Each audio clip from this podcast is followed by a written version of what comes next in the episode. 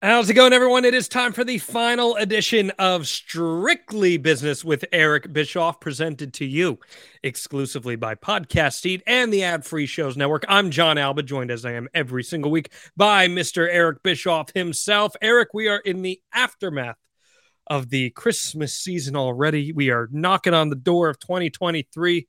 My goodness, this year has flown by. How are you, my friend? Holidays treating you well? Um, well, yeah, really well. You know, being in Florida. Um, now, in, in all fairness, we're recording this before I get to Florida for the holiday season, but Mrs. B is already there. I got all the pictures of Mrs. B and Waylon, and I'm already, you know, dying. Can't wait to get there. I'm I'm I'm leaving in a day or so, but uh, so far the holiday season leading up to it has been really really great, and I'm sure even though we're doing this before Christmas, I had a wonderful one. I love to hear that. It's always great, uh, especially in wrestling, where you just you miss so much of those valuable holiday moments when you're on the road over the years. You finally get a chance to take that in and, and really relish it and enjoy it. I'm sure for someone like you, that time is valuable. Uh, last week, we talked with Sean Ross Sapp from Fightful and the week prior, Mike Johnson and Dave Scherer. Kind of wrapping up our little Wrestle Media talk. Is there anything you'd like to bow tie it with that maybe you learned from the experience? Oh, I learned a lot. You know, um, I, I enjoyed talking to Dave Scherer and Mike Johnson because I've I've been familiar with both of them for such a long time, and and I've had my own interactions with them over the over the course of the last twenty some odd years, and that, but it was fun, and I really you know, I never had a conversation with Dave Scherer before. I only knew him as the the editor of, you know, um, PW Insider and and and prior to that with OneWrestling.com. But I never sat down and just had a conversation with him, and I really really enjoyed it. Mike Mike Johnson and I have spoken, you know, any number of times, and uh, I had a pretty good feel for Mike. Knew he was a great guy, but Dave, I was really impressed with. Sean Ross doesn't he just doesn't um, fail to impress me. He's he's a he's a very unique cat. He approaches the business differently. I love what he's done for Fightful, and I loved hearing what some of his plans were to to grow his business. So it was a it was all educational for me. I'm really glad we had those conversations because I know on your main podcast, 83 Weeks, that uh, over the years, you really have been very strong and firm in your stance on wrestling news and what that may be and how it's presented. So I thought those two episodes gave some really great insight and perspective on what wrestling news can be and how it can be covered and perhaps even how it should be covered. And and more importantly, how it has the potential, the coverage of people like Sean Ross Sapp and PW Insider and Mike Johnson, Dave Scherer, can actually be good for the business as mm-hmm. opposed to being bad for the business. And that makes me excited because for so long, the, the, the peripheral news and, and so many wrestling websites uh, were so negative and and everybody you know can't wait to see who the next person is to fall from grace so they can create clickbait headlines with it and have fun with it. Um, but i think the, the, integrity that both sean ross sapp and the team over at pw insider have lends itself to helping the business and making it more i don't want to say making it more legitimate it's a legitimate business but treating it more like mainstream entertainment as opposed to a bunch of goofs sitting around in the basement, you know, writing and chatting about things they don't really understand just to get clickbait. So I I, I love what they're doing. Something can never be too credible. And I think that's good for the industry as a whole. And it's a good tie in for our final topic of 2022 because we are going to talk about Eric Bischoff's top five most newsworthy wrestling industry stories of 2022. And man, Eric, I don't know how you feel about it because your perspective is different as you were on the other side of it. But I think on the surface level, this was one of the most newsworthy years in all my near 25 plus years as a wrestling fan. Uh, how, how'd you feel about it in that regard? I, oh, I think you're right. so much happened. And not only so much happened, but the impact of, of some of the news and some of the big news stories we've seen, you know, the magnitude of the stories, I've never seen anything quite so big in such a short period of time. We're not talking about, you know, guys just jumping ship, you know, once in a while, or or or or, or news that doesn't really impact the wrestling business. These the, the news this year dramatically affected the res- wrestling business. Obviously, this year, but I think some of these top five lists, some of this top five list is going to impact the industry for the next five to seven years, if not longer. So it's it's been a busy year. I would agree with that entirely. So before I tee you up on our number five, in your mind, what qualifies these particular items to be newsworthy to the degree that we are decreeing them to be? What do they have to have in terms of impact to make that top five? I think it has to be non subjective, business driven impact meaning you know in any one of these stories that we're going to cover these headlines that we'll cover and talk about each one of them in my opinion significantly impacts and potentially even more than significantly perhaps profoundly in some cases change the business of the wrestling business and that's what we're all that's what we're here about you know we're talking about the business of the wrestling business not the most you know amazing for the, the, the best finish of the year or the highest drawing, you know, pay-per-view of the year. That's not what we're talking about here. We're talking about headlines that profoundly or significantly impact the business of the wrestling business. Again, guys, if you want to hear about the business of the wrestling business, you head over to 83weeks.com. You subscribe there. Not only will you get 83 weeks, but you will also, of course, get Strictly Business every single Thursday. You can subscribe on YouTube to the 83 Weeks YouTube channel and on adfreeshows.com for early access. Now, outside of the top five that we're going to get into, Eric, were there any honorable mentions that might have just missed your list? Hmm.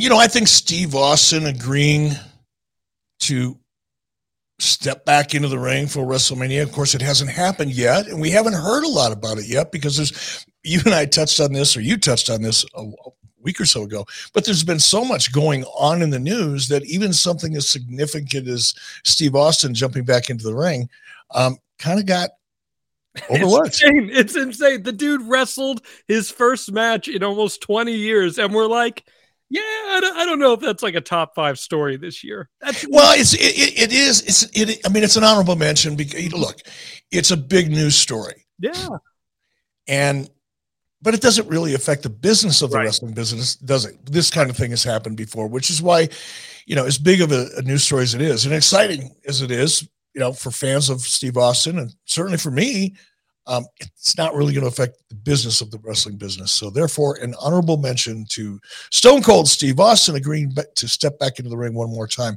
And I think along those same lines, John, I think Ric Flair, you know, having his final match, um, supposedly, uh, but regardless of that, you know, the amount of revenue that that independent show produced. Second biggest ever, second biggest indie show ever.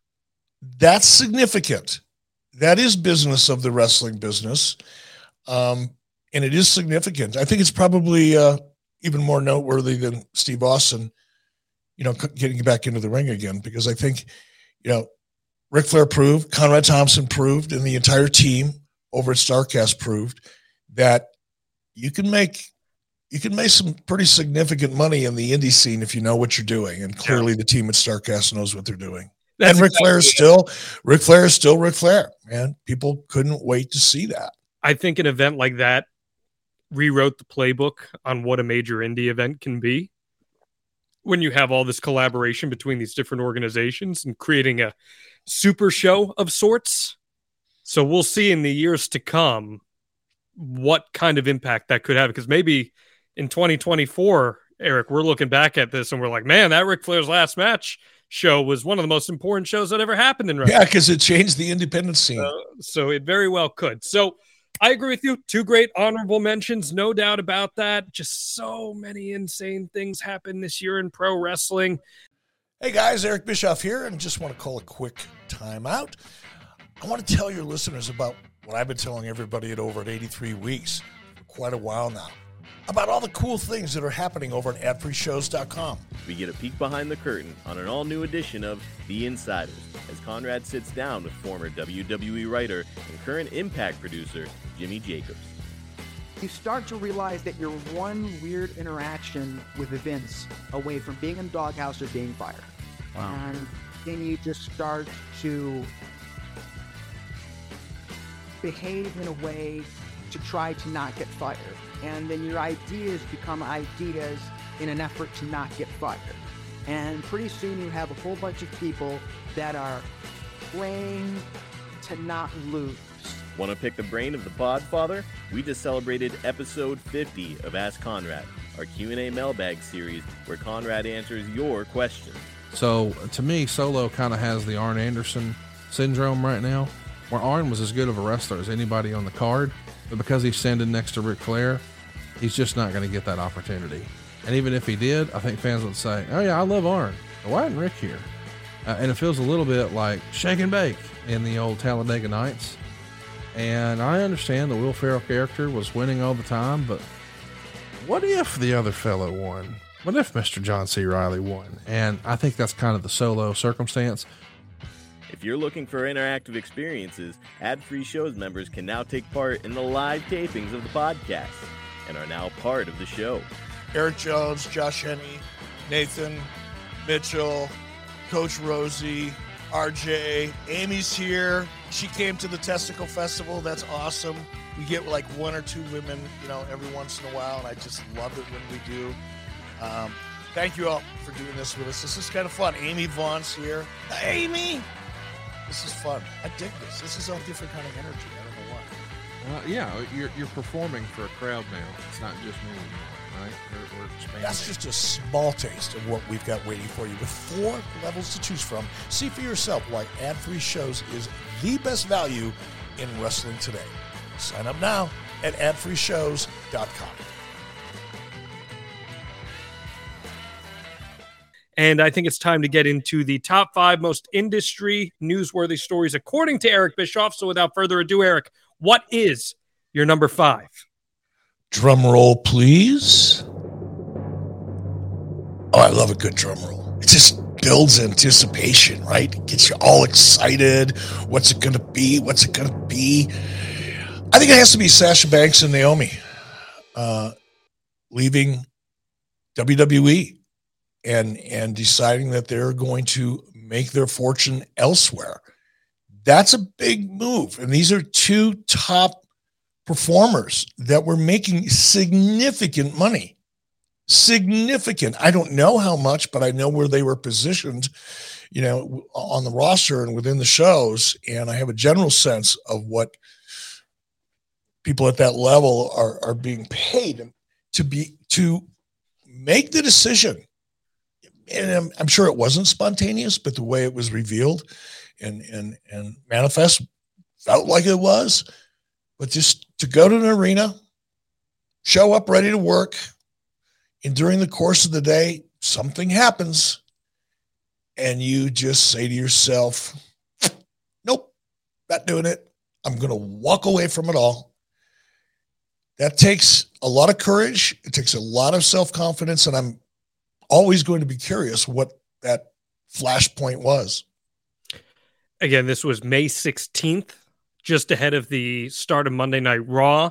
It was reported that they met with then head of talent relations, John Laurinaitis. And WWE released an official statement at the time claiming that they walked into his office with their suitcases in hand, placed their tag team championship belts on his desk, and walked out. Now, that was the company statement that was released at the time. Of course, there's been subsequent reporting from multiple outlets that have given varying accounts on that in regards to how the creative, they were the women's tag team champions at the time. And uh, now, recent reports in recent weeks suggest that Sasha Banks, or whatever name she'll be wrestling under in the future, uh, is effectively done in WWE. And in 2023, we'll be seeing her at the very least in New Japan Pro Wrestling which is remarkable, Eric, given the star power and stature of someone like Sasha Banks, who has crossed over into entertainment. She was a big part of The Mandalorian, the Star Wars franchise. Why is this so newsworthy and important to the industry, in your opinion? Well, I think it's important because to me, it's an example. Now, it's an outlier. This doesn't happen every day or every week or every month, or it may only happen every once once every couple of years. But I think it goes on to prove that the power of WWE, when you become quote unquote a star. Now, what is a star? They refer WWE refers to everybody as a superstar, right? Looking for a great Mother's Day or Father's Day gift idea? I was, and I found it at Paint Your Life.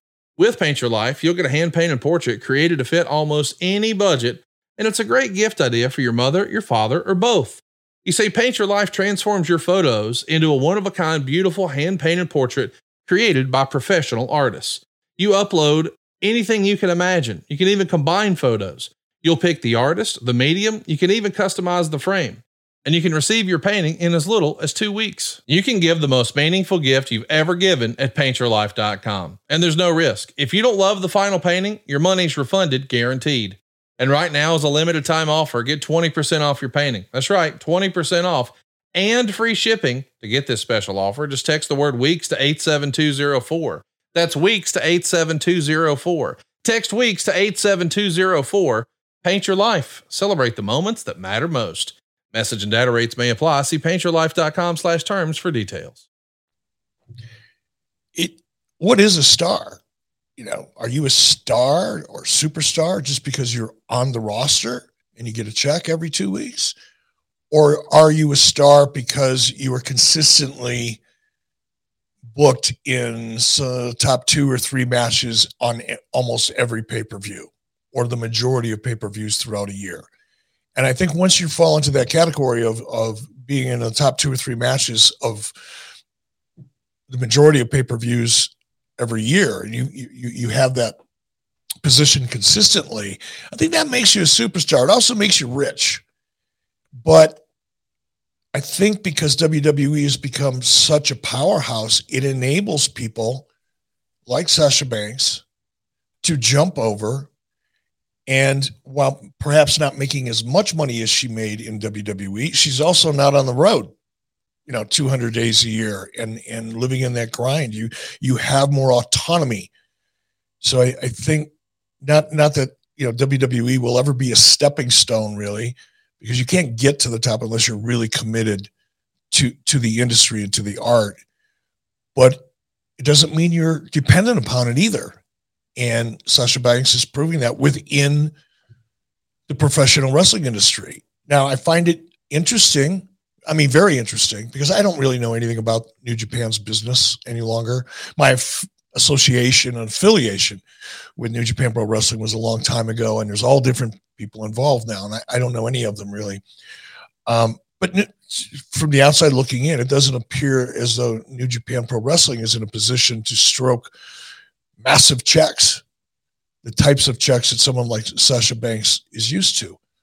But if she can go to New Japan Pro Wrestling, keep her wrestling equity high as she, as she can, and she will, because it'll get a lot of news, it'll get a lot of traction, while she's also pursuing her outside of wrestling projects within the entertainment industry. I think it just goes to show that you don't have to. WWE isn't the only option but you do have to reach a very high level in order to make it work for you. And this is totally unrelated. Okay. I almost feel a little guilty about bringing it up because I don't want to take away from what Sasha Banks is doing. But look at Mandy Rose.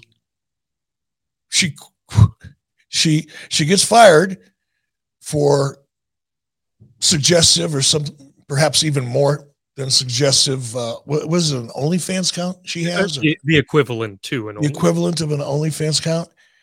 And I read this morning about 20 minutes before you know coming in here to do this that since she got terminated, she's made a half a million dollars. What was that? 10 days ago? Not even. And she's got a half a million bucks in the bank in less than a week. and she's pro- projected to make a million dollars before Christmas. So, yeah, having a pretty big footprint in the WWE can matter. it's crazy. And also think of it too this way, Eric. Without the restrictions of a WWE contract, if you are a big enough name like a Mercedes Varnado, Sasha Banks, that allows you to do different conventions that aren't wrestling related that you can get a Right. big payday from without having to give a cut of that elsewhere and if she can cross over successfully more into entertainment you're going to be booked week in and week out at these gigantic events and you'll be getting more acting opportunities which is clearly something that she wants to do and uh, you know someone we're not even talking about really here is Naomi Trinity who is married to one of the Usos and she's a great talent in her own right as well. And I'm very curious to see where she goes because it is very much uh I'm going to bet on myself kind of move. And if Mhm. we see people successfully betting on themselves outside of the parameters of WWE, it opens up the industry, in my opinion, in a very healthy way because it shows you don't have to do things one way to get famous or do well or make money. So if it works out well for either of them, I, I think that is a very healthy thing for the industry. Could you argue the manner in which it happened was unhealthy? Perhaps for a variety of reasons. But I do think at the end of the day, this is something that can be turned into a very positive situation. I agree. It'll be fun to watch it play out. So that is your number five. Your number four is something that you and I, when this show was strictly behind the ad free shows paywall, we talked a lot about. But for those who maybe didn't get a chance to listen to those episodes, please enlighten us, Eric. What is your number four? Number four is big. And this is one of number four, even though it's number four and not number one, I think number four has the potential of having a much more profound impact on the future of the wrestling industry than perhaps any of the other ones. Uh, has to be Warner Brothers Discovery, David Zaslav. And as we speak, it's unfolding. It's it's it's happening as we speak. We don't know how this is going to end yet. Now full disclosure um, up until very recently like within the last week or so uh, my daughter montana worked for a company called shed media. Shed media was owned by warner television or still is technically my daughter i think she's i don't even know how long she's been there six seven eight years uh, incidentally or coincidentally, for people that didn't know that, my daughter was really the person, particularly in the very beginning, that was responsible for getting the Rhodes to the Top reality show with Cody Rhodes and Brandi on television. There you go. She she developed that project, and it was a Shed Media project. And Shed Media is, I mean, it still technically exists, but everybody, almost everybody in, on my daughter's team, including her, um, got laid off. I'm sorry to hear that. That's tough. You know, oh, she's fine. Trust me, she's fine. She's very, very talented. She's already talking to some major studios and things like that. So she's going to be fine. But a lot of people in that Warner Discovery world are not so fine. There's a lot of key executives losing their positions. Thousands of people have been laid off. And how does that affect the wrestling industry? Well, obviously, AEW is a part of the Warner Discovery network. And we all indications are, by the way, I'm gonna I'm gonna say this right off the bat so nobody reads anything into what I'm about to say. I don't have any inside information. None. Zero. Nada. I I think AEW is going to be fine on, on Warner Discovery. And there's a couple reasons for that. One of them, and I don't even know if this is true. I, I mean, I read it. I read it quickly. I didn't save it so I could, you know, dig into it further. But I read recently that TBS is developing. What I read was, have you ever seen that professional slap competition? Yeah, so uh, it's Dana White's promotion. There's All right, so it is Dana White. Yep. Now, if TBS is going, hey, you know, we've got this wrestling show that's doing pretty well. but we need to build up some programming around it. That's a really good sign. When a network builds things around you, you become the tent pole and they build things around you to help support the tent pole.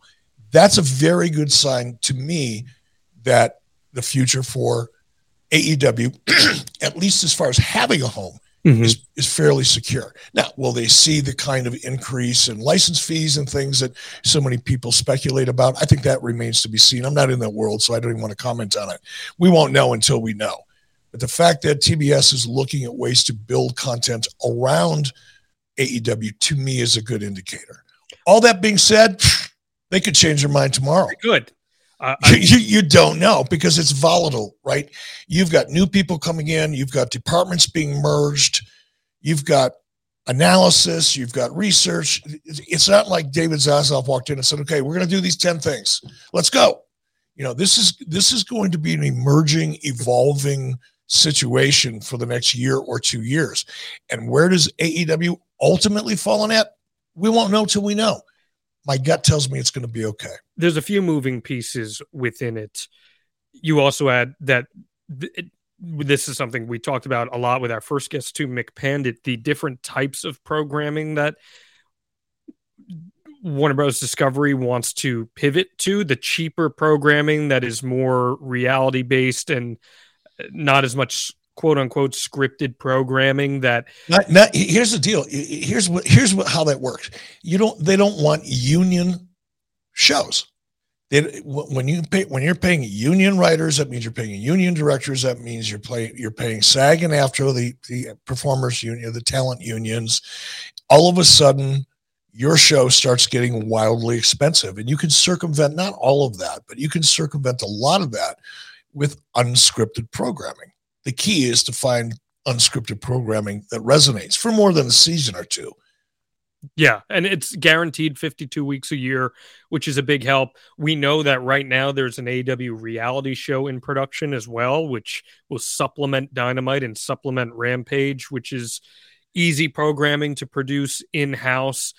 I think the future, Eric, of whatever Warner Brothers Discovery's streaming service looks like will potentially have a play in maybe what AW programming looks like down the line as well. We're not really sure yet exactly what that streaming is because we know they're going to consolidate Discovery Plus and HBO Max in some sort of way. They have said as much. We just don't know what that is going to look like. We did find out in the past couple weeks here that uh, Ring of Honor is not going to be headed to a Warner Media owned streaming service. It's going to be. Oh, what a shocker! What a shocker! I can't believe that. But that was something we discussed as as maybe would that be something they'd have interest in? They they evidently do not at this time.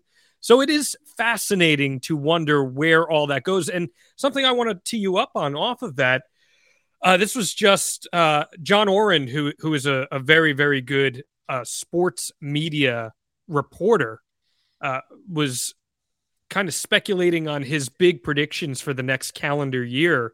And he entertained the idea that WWE might move all of its programming to NBC Universal, and that NBC Universal would then try to leverage that maybe even into a potential sale with WWE who knows? Maybe if Fox really enjoyed the wrestling content, maybe they get in on that and they see AEW as a much cheaper alternative to air on one of its networks like FS1. There's a lot of moving pieces there with the Warner Media Discovery stuff. Yeah, and uh, our producer Steve Kaufman also pointed out here, and this is something that I hadn't heard or, or read, but um, apparently uh, WGA is considering or or will strike in 2023. Now, I've lived through a writer strike back when I was launching um, our own production company, and it was a heyday. Was that in 2008? Yeah, yeah, because well, whatever it was, I don't remember. Yeah. There was actually, I think there might have been two of them, but um, one was longer, one was shorter, if I recall. But I do remember when there's a prolonged writer's strike um, networks have to they still have to program their content. They still have to program their networks. And it could be a huge boom for people in the non-scripted business. And and steve kaufman pointed that out and i agree with him. It's that's a that can change everything. Whatever plans exist today may radically change if there's a prolonged writer's strike because that shuts down the pipeline for a long time. Is there anything else you want to add on that element of the conversation, Eric? No, I think we covered it. Well, you mentioned a boom. Seeking the truth never gets old. Introducing June's Journey, the free to play mobile game that will immerse you in a thrilling murder mystery. Join June Parker as she uncovers hidden objects and clues to solve her sister's death in a beautifully illustrated world set in the roaring 20s. With new chapters added every week, the excitement never ends. Download June's Journey now on your Android or iOS device or play on PC through Facebook Games. I know that this past week, my brother in law and my sister had quite a boom in how they were eating this holiday season because I, and this is this is a shoot brother. I tapped into Jimmy's famous seafood.com. I used the promo code WrestleBiz and they ate good this Christmas, Eric. Boy, howdy did they. Because by headed to Jimmy's famous seafood.com and using that promo code WrestleBiz, you'll get free two day nationwide shipping on orders over $125, excluding steamed crabs and fresh items. We're talking Maryland crab cakes, soups, chowders, oysters, signature steaks, desserts, gluten free items. They've got packages that are great for the holidays, even for the New Year's that's about to come around. You want to drink some champagne and eat good, some surf and turf. Jimmy's famous seafood has got you covered. The world's best colossal Maryland crab cakes, two different crab soups, crab dip seafood seasoning and their signature base sauce, or maybe even the tailgate bundle with two pounds of wings, full rack of barbecue ribs, a pint of crab dip, and crab cake mix. You can even create your own package. Eric, you're eating like a king in 2023 with Jimmy's famous seafood, are you not? I'm telling you, it, if if you've tried crab cakes and you've always like me, up until I had Jimmy's crab cakes, I'd you know I'd get excited about having crab cakes, and I'd order one at a really nice restaurant known for its seafood, and I was like, yeah, yeah, yeah, not so much. And then I went to Jimmy's um, for a live show a couple years ago. It was the first time I went to Jimmy's, and I had crab cake from Jimmy's. It was a life altering experience. Love that. And now every holiday I order from Jimmy's, and people that we entertain and bring over are just blown away with the quality of Jimmy's crab cakes. It's un, it's an unbelievable product. And the cool thing I like about it is not only I mean I would order from them anyway just because of the quality of the food. It's exceptional. And I eat a lot and I spend a lot of money on eating. I like to eat really high quality food. And Jimmy Seafood is better than anything I've ever had anywhere in the in the world outside of a really good sushi bar in Japan. But um, man, when I have people over, they're just blown away by the quality. But the cool part is, is Jimmy's is becoming the Ribera Steakhouse of of of the United States. You know, Ribera is like that place that everybody that goes over to Japan for decades now have have gone over and to pay homage to all those that came before them, and it was part of the whole wrestling in Japan experience. And Jimmy's famous seafood is becoming the American counterpart to Ribera's Steakhouse. So, and they do a lot of great things in their community too. And because I subscribe, I follow them on social media, and I see some of the great things that they're doing in the community and and supporting, you know, the Ravens and all that. It's just can't say enough good things about them, man. Cool people. And they legit love pro wrestling, which is very cool too. And they love strictly business. That's why you use that promo code WrestleBiz at Jimmy's Famous Seafood.com. Get free shipping on orders 100. By the way, Steve, could you pull that other graphic back up with that picture of Steve and I standing together? Steve and you. Steve Oh, ain't I'm sorry, John and I. John and I. Look at that. Our our suits even match. They do. They do. Look at we got that cranberry Hollywood or not Hollywood holiday vibe going on. Oh yeah, it's just awesome. I told you I had some friends who back in the day used to call me the Ken doll in your honor. So uh, I, I, see it there. I see it's the hair. It's it's you put that. it out there in the universe and it became a thing. See It how that did. works? It did. My Promo wife is right. promo code WrestleBiz, guys. Jimmy's Famous Seafood.com. Perfect way to ring in the new year. Uh, really outstanding stuff from them. And we thank them for supporting us here on Strictly Business with Eric Bischoff. All right, Eric, let's move to a couple of guys who might have been feeling a little crabby themselves with our number three biggest story of the year. What do we got? Wait for it. Wait for it. it. Has to be CM Punk and that train wreck with the elite and the the they call it a press comp, whatever that is, that little show that they do. It's it was such a disaster, and I think it has had an interesting impact on on AEW. I don't. It wasn't devastating. And I'm not surprised it wasn't devastating, but it certainly has changed some things in in AEW, and hopefully, hopefully, Tony Khan has learned a lot from that situation, and hopefully, it will inform him on policy and management issues, just overall management issues. I, I, hope it. I hope that Tony did learn from from this experience because it certainly well, made him look bad. The immediate fallout of it is reportedly CM Punk uh, trying to work on an exit strategy with AEW on how his run would come to an end there. The Elite have since returned to WW or to AEW television rather uh, after a lengthy suspension. How, how, was that? How was that? Uh, what kind of impact did that have on the ratings? I'm, I asked that honestly. I've not been following. So when the Elite comes back after all that controversy, what kind of impact did it have on their viewership?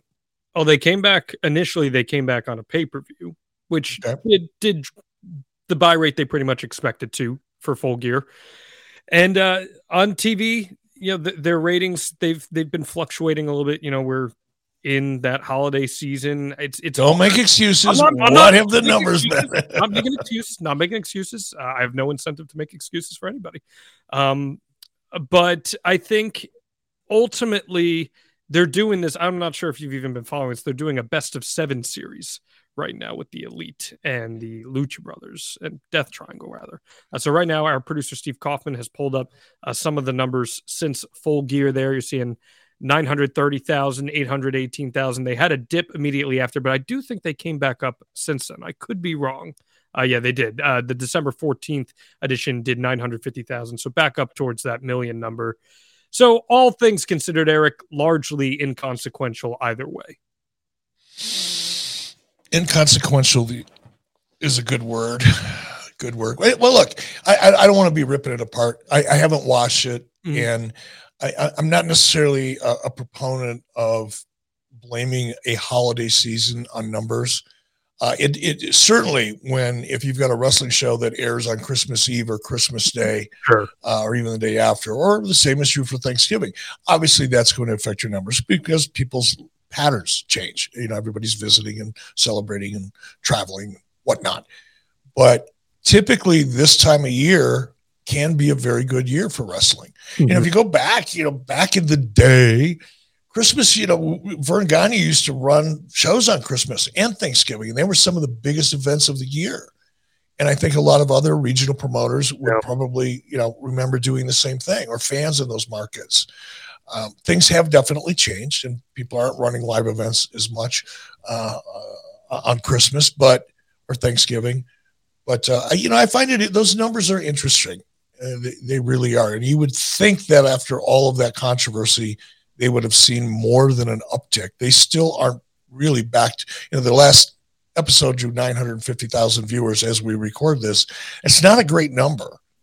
It just really isn't. And uh, it's going to be interesting to see what AEW does to improve those numbers. And I know that there's other, you know, metrics to to consider you know, when you're looking at the business overall, television ratings, unfortunately, are just the kind of real time um, data that we get every week mm-hmm. that we can follow and trend. It's hard to, you know, with especially with a privately held company like AEW, you know, pay per view revenue uh, against expenses. We don't know what those are. We don't know how much is being spent to generate the revenue that some of those pay per views are are producing. And that's not to suggest that they're not profitable. I'm sure they are. The degree to which is the thing that we don't know. So you can only go by the things you do know, and that's attendance at events and television ratings. And I'll say this I said this a year ago. Same is true today. AEW is flat. And until they address lack of growth, and hopefully now that they've gotten the CM Punk and Elite kind of mess out of the way, and hopefully there's a plan going forward and some good strategic moves, you know, coming up in 2023. Uh, we'll see. If not, I don't know. It's going to be Yeah. interesting to watch. Full Gear did where the Elite came back did another million dollar gate for AEW, which they did multiple this year. Which again, for a company that's So let me ask you that: wa- wa- was Elite advertised for that? Yes. Mhm. Okay, good. Yep. it was advertised as their big return match, and Good. So how did how and I get that, and, I, and I'm really this is me being curious, not me Sure. trying to make a statement. But what would they have done if Elite wasn't coming back? Would they still have done a million dollars? it's a worthwhile question to ask. And, and- we don't know the answer to it, right? There's no way to answer that. we know CM Punk, huge financial investment for Tony Khan. He did good numbers in terms of pay per view buys. They did some of their highest with him headlining. They did good live gates with him. The viewership did not translate with Dynamite. People did not stick around. They did not get over that hump and tread into 1.4, 1.5 million. It didn't happen. The investment in him is now wiped out by this incident. Is that a correlation with this being on your top five list for those reasons specifically? No, I think I, I I think the reason it's on the top five of my list is because of the fallout from the press conference. I mean, I think that had a real adverse impact on the perception of the AEW brand, like a dramatic impact. Agreed. I think AEW lost a phenomenal amount of goodwill Yep. as a result. And that lack of goodwill is, if anything else matters, that lack of goodwill is probably going to have a significant impact on your business. A guy by the name of Gary Considine, I tell the story all the time, but it's it had a big impact on me, which is why I tell the story all the time. Gary Considine was the executive producer at NBC for the Tonight Show with Jay Leno. He and I became friends as a result of my experience there, and we've maintained that relationship ever since. Very smart guy, knows a lot about the television industry. He's been in it all of his life at a very, very high level. And he told me one time once the audience votes with their remote, because that's how they vote. Once they go, eh, not digging it, and change the channel and start developing a connection to other content, some other thing they find to be their favorite thing on Wednesday nights or whatever night. Once the audience votes with their remote, it's really hard, if not impossible, to get them back. And I remember that. It was, and he said that to me, I think in 1997 or 98. It was just really, you know, it was profound. It stuck with me. And I've thought a lot about that ever since. And I think Gary's point applies here because not only did AEW lose goodwill with CM Punk's fan base, and admittedly, he had a big fan base. Can talk about why, but doesn't matter. He had them. He brought them to the show. But because that was such an unmitigated disaster at every level, his departure, Punk's departure, and the elite, I think those fans who were they're going to be more loyal to the talent than they are to the company. That's just the nature of things. Um, I think though that big fan base that CM Punk brought with him probably picked up their remote and said, "Well, this is stupid. This doesn't work for me," and they moved on. And I think the numbers reflect that. The downturn in ratings reflect that. I'm I'm so curious though why the live events. Now, here's another thing. AEW doesn't do 300 shows a year or 200 shows a year. They don't do a lot of non-televised live events like WWE They've does. done one. They've done one. Okay. Mhm. How'd that turn out, by the way? Do you know? it was it was just a Daily's Place Jacksonville show. Okay, so daily. That, did it happen during? You know, It before- happened. Uh, it happened during WrestleMania weekend in 2021. Okay, it, not really a fair. I No, mean, it's an outlier, total outlier. you- You've got you've got to have a dozen or two dozen under your belt to start seeing any kind of a pattern. Um, but I don't know, man. I just think it's gonna. I, I think it had a much bigger impact on the business of AEW's business, more because of the loss of goodwill and frustration and just you know what appears to be kind of creative chaos behind the scenes. Um, I think losing that goodwill will have a, a more profound impact on AEW's business going forward than just about anything other than Discovery and and Zaslav. Well, and it piggybacked off of another major AEW story that is our number two. And what is that, Eric Bischoff? Ooh, number two has to be Cody Rhodes. Here's a guy What's up, everyone? It's Reality Steve, your number one source for all things Bachelor Nation and reality TV. Every day, I'm giving you the behind the scenes juice and your info on all your Bachelor Nation stories, and also interviewing some of your favorite reality stars. My name has been synonymous with spoilers, but I'm so much more than that. Give me a listen. The Reality Steve Podcast, part of the Bleav Network. Just search B L E A V on YouTube or wherever you listen who is at, at, the very least a significant part of the whole effort to create an AEW. And within a relatively short period of time, goes back to the company in WWE that apparently had a fair amount of heat with when he left. He was pretty vocal about it, smashing up Triple H's throne on AEW TV and all that went into that. Uh, but I think, you know, given Cody's role within AEW and the potential that that position held for him, um, to make the decision to walk away from it and go back to that devil you know was a pretty interesting decision. And it, I mean, it had a, obviously a great impact for WWE and for Cody Rhodes. And I think it's just one more thing that can go into that, you know, lack of or loss of goodwill category that AEW is going to worry about. So it was kind of like a double whammy. Not only did it really affect WWE in a positive way, uh, it, it it created a pretty negative perception of AEW as a whole, and downstream, I think they probably lost some lost some goodwill as a result. It's been a tough year in that respect for AEW. I good things have happened. Don't get me wrong. And I think good things are going to continue to happen for AEW, as I talked about. But this year's been a pretty high profile, messed up year for AEW. I do think there is some necessary context with Cody in terms of AEW, too.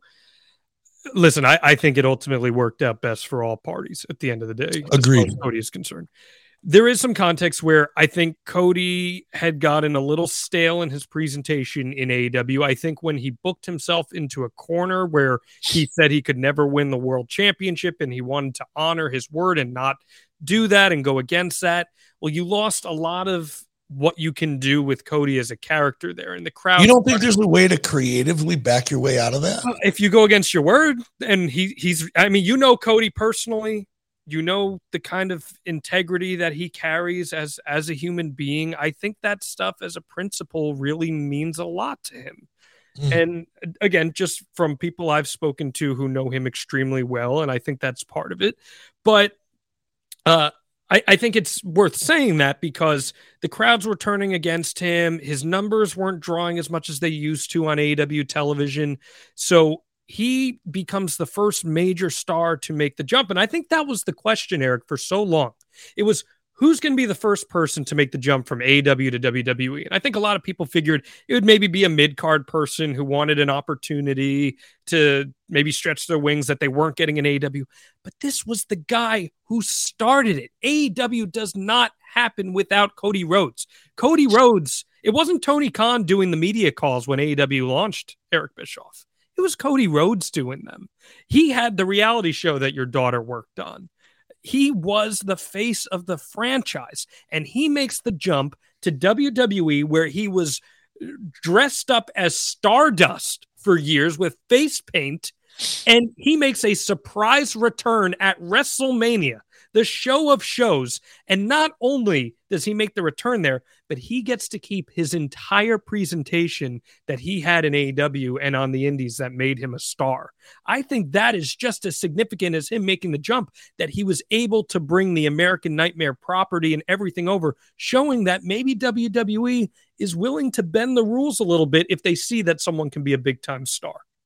That is a really good point, John. And I didn't really think about that um, in this context of it being a top story.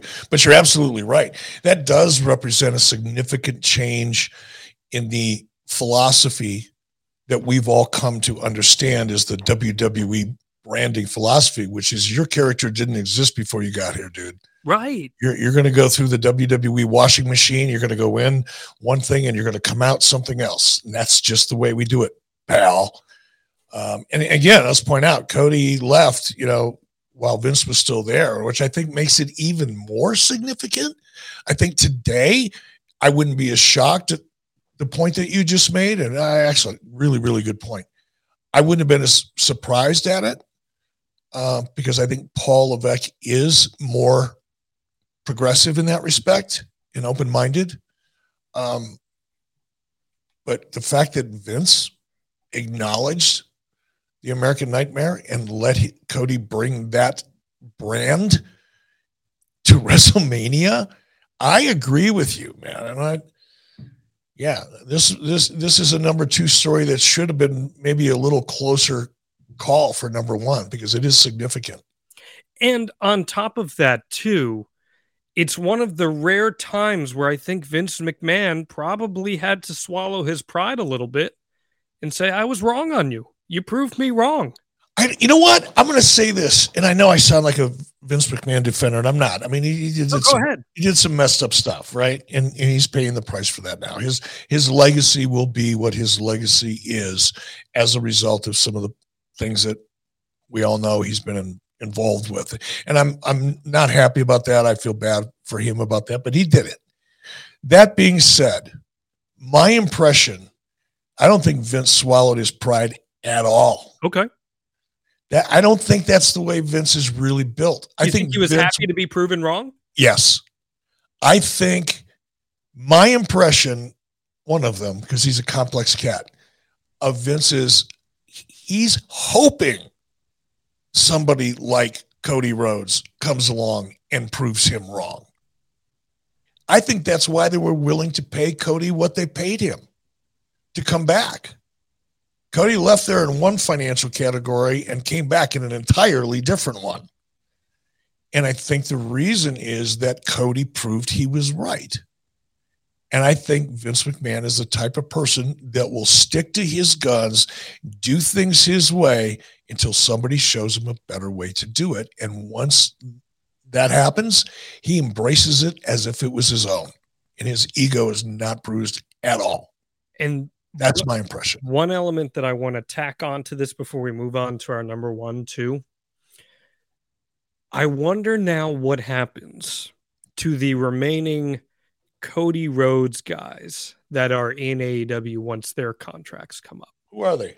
Well, we know MJF is one of them, and that's a pretty damn notable one. Uh, there, there are a few other. Uh, I believe Wardlow was somebody that was Cody Rhodes, like, like Cody Rhodes, essentially found him and brought him in. Um, Ethan Page, somebody who's been featured pretty prominently on AEW TV recently. Ricky Starks, somebody as well. Guys that Cody was instrumental in bringing to AEW. I'm very curious. When was the last time we saw Ethan Page on TV? Uh, just this past week. Oh, he was. Okay. Where does Scorpio Sky fall Scorpio Sky, it's been a long time.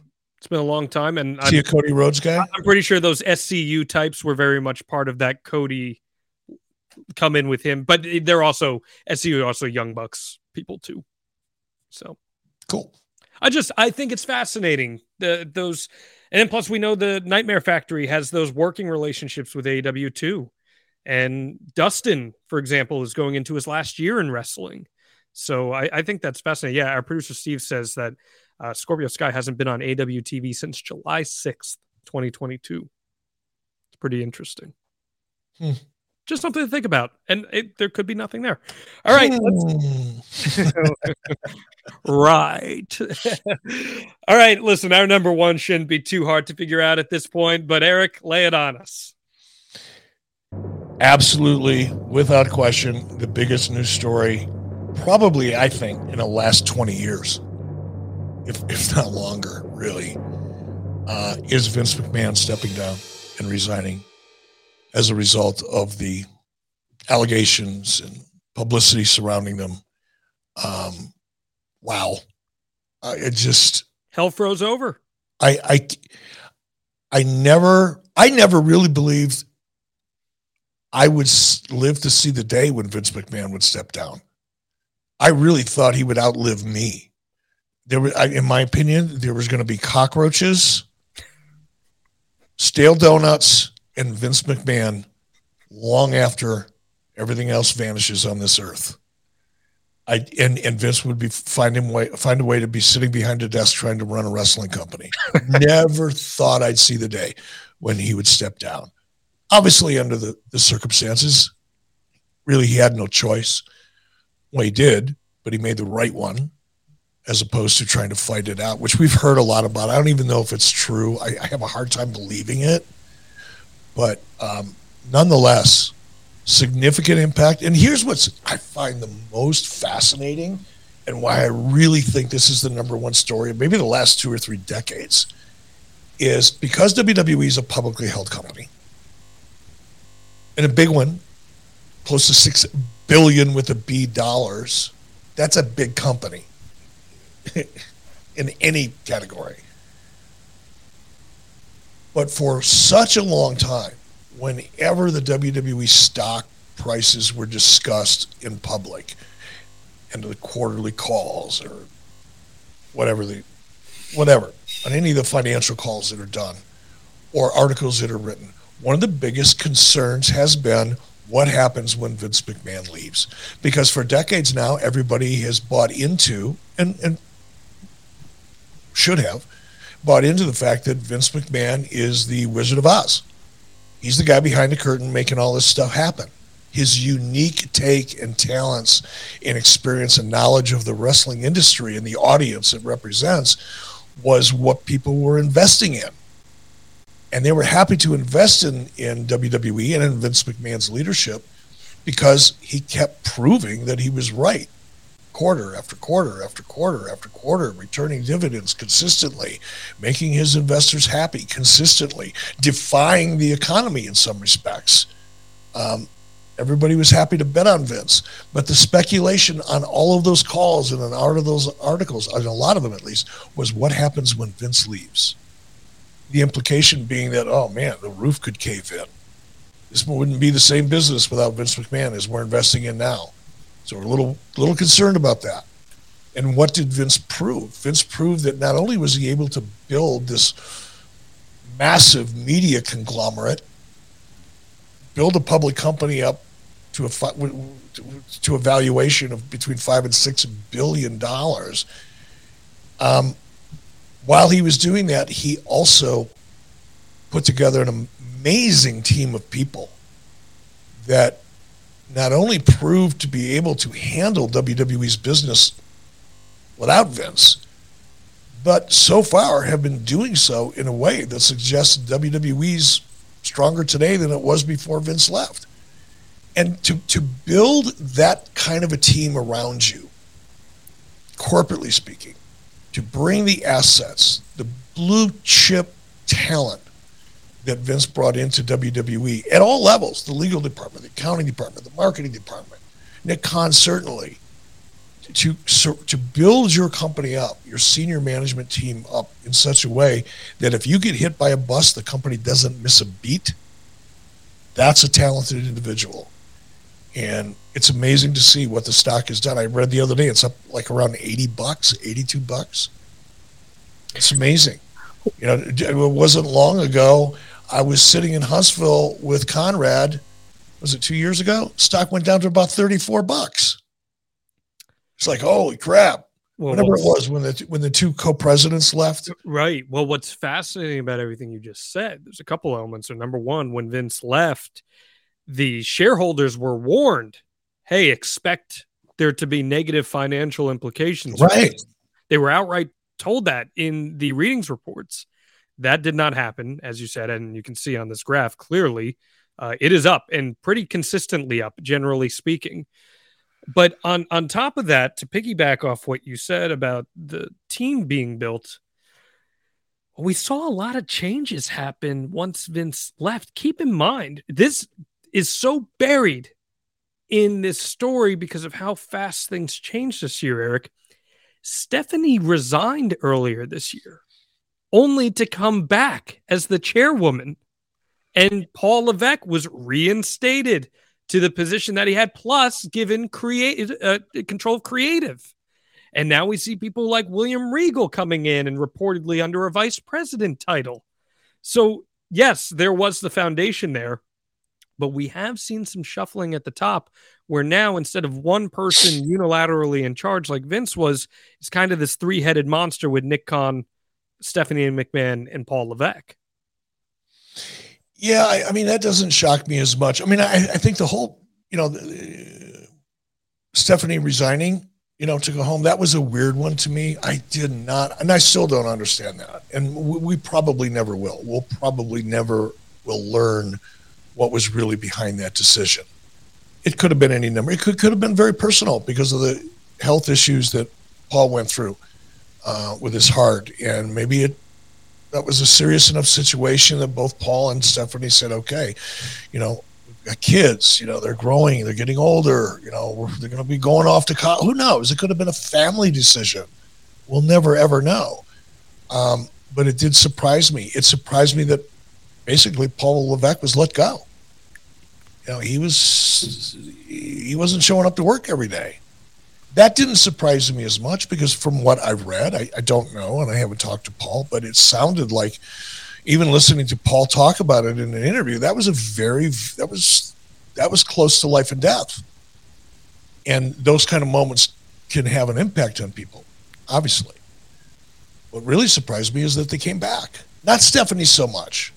Stephanie coming back did not surprise me at all. Paul coming back did not because I didn't think he wanted the job or he was capable, but I, I was a little concerned that his health issues may prevent him from doing that because he's in a high stress job.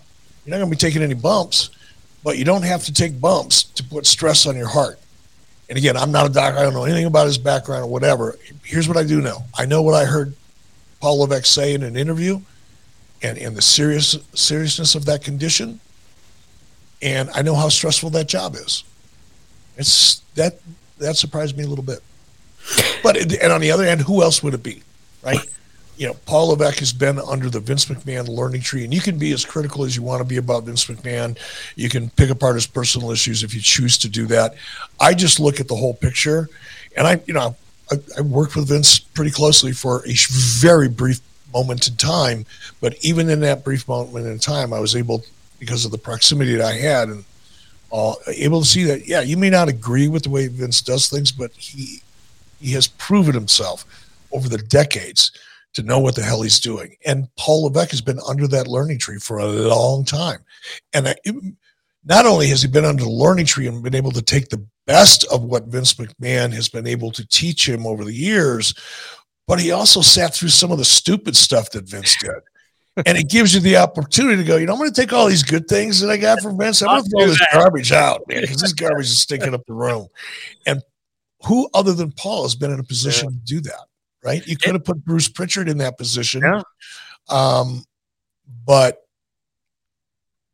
I, I, I, think because it is a family business, even though it's a publicly held company, it's been a family business since day one. Uh, it, it made more sense for Paul. I was just surprised that he took the spot. And it's worth noting too, Shawn Michaels is in charge of developmental now, which is a pretty significant one in and of itself, given his track record. Yeah, that's it. Yeah, but I mean, Paul. Look, Paul and and and Shawn have been friends forever. Shawn Michaels may have been an issue and had personal. I mean, there was a point in time when I lost all respect for Shawn Michaels. Um, but now I, you know, there's just not a whole lot of people I respect more than Shawn. He's overcome a lot of his other issues. He's a solid human being. He's as knowledgeable as anybody that I've met when it comes to what goes on inside of a ring and storytelling. Um, I think that's a natural. Yeah. And I think that at this point in time, you know, there's a lot of, and I, I don't remember where we talked about this or where I talked about it last. Could have been on 83 weeks. But it, just because somebody is really good at something, like Shawn Michaels as a performer, doesn't necessarily mean that that's going to equate to a good teacher, Mm-hmm. good instructor. Yeah, hundred percent. Conversely, there's a lot of people that may not have ever reached that Shawn Michaels status, maybe not even ever close, but for whatever reason, they're really good teachers, especially when it comes to fundamentals and basics and psychology and things like that. Shawn is the rare exception that was at the highest of levels as a performer, but apparently, I haven't watched him, but apparently loves to teach Mm-hmm. and therefore will be a great teacher. So he, Shawn is one of those rare people. Steve Regal's in the same boat to me. Um, although Steve, you know, Regal never reached the level of success as a talent that Shawn Michaels did. Regal's a great teacher. He is not a teacher, he is a mentor. And I encourage anybody that has the opportunity to sit under that tree to cherish it and spend as much time under that tree as you can. Mm-hmm. Shawn Michaels is a great representative for the company too. I've been on those media calls with him. He's so real. He's a straight shooter, doesn't give the corporate speak. He's very honest in how he discusses stuff. I, I really think he's, and I've had some conversations with people in WWE about that, and they are head over heels, head over heels with the job that he's been doing there, and they should be too. So, I, Hey, I- hey, by the way, before we go, Yeah. Steve Kaufman's pointing this out. You can go to youtube.com forward slash at villain yes, to get a lot of that, get a lot of access underneath that tree. So the, the Gentleman out. Villain podcast that is unfortunately coming to an end with him heading back to WWE, but he did give a lot of knowledge. Before we wrap, Eric, I want to look ahead here real quick at 2023 as we wrap 2022. I want a bold prediction from you for both WWE and AEW. And if not a bold prediction, at least something that you're looking to see from either company in the next year. And I'll remind you that the TV rights deals are coming up as well and will probably be negotiated this coming spring. yeah, I, I, I can't predict anything, John. I, I mean, I'm, I'm just not tuned in to either company's strategy, strategies or plans um, to, to do any kind of a prediction. I think the most important things that are going to happen for each company in 2023 is obviously TV rights negotiations. I think the conversation about a WWE acquisition, which has been in the ether now for, I don't know, two years, three years, pretty consistently. I think it'll stay there. Um, but but I think the television negotiations this year will probably re- probably reveal more about where each company is going to go. I don't predict AEW is going to see a significant bump in their rights fees. I know a lot of people, you know, the the the Brandon Thurstons of the world and the WrestleNomics and you know everybody's been talking for so long about you know AEW is going to triple their their rights fees, you know, because look what's going on with sports rights, and I think that's a such a false equivalent. Um, look, wrestling's live, sports is live. That's the beginning and end of their their their connectivity in that regard. Um, I think AEW will get renewed. I don't think it'll be for a significant. I hope they do. Not cheering them out, cheering them down, but I don't think it's going to be a significant uh, rights fee issue. But I do think they will remain a part of TBS. Um, WWE, man, that's up in the air. We won't know until the spring. And even then, the negotiations will start in the spring. When do they think they'll be done? September, Yeah, probably around October? Probably around the fall. It'll it because it's a negotiation. Guess what happens in negotiations? Look at people start negotiating. Then it turns into a whole different thing. Now it's kind of like a game of chicken, right? I, Who's okay. going to blink first? So I'll ask for this last bold prediction. We'll wrap. End of 2023, and we can look back on this a year from now. Is WWE still owned by the McMahon family? Yes. Okay. I agree with you for the record. Yeah. But yeah, okay. Bold predictions from Eric Bischoff on Strictly Business has been a great episode, Eric. I appreciate your insight. I, I thought you're pretty much dead on on just about everything you said. Uh, this has been a hell of a year, man, and and I'm grateful. It, it is really so meaningful to me to get to do this show with you. A young John Alba would be slapping himself silly over the prospect of getting to do a podcast every single week with Eric Bischoff. And just as you're grateful in your book, I'm grateful for that as well. And a happy new year to you, my friend.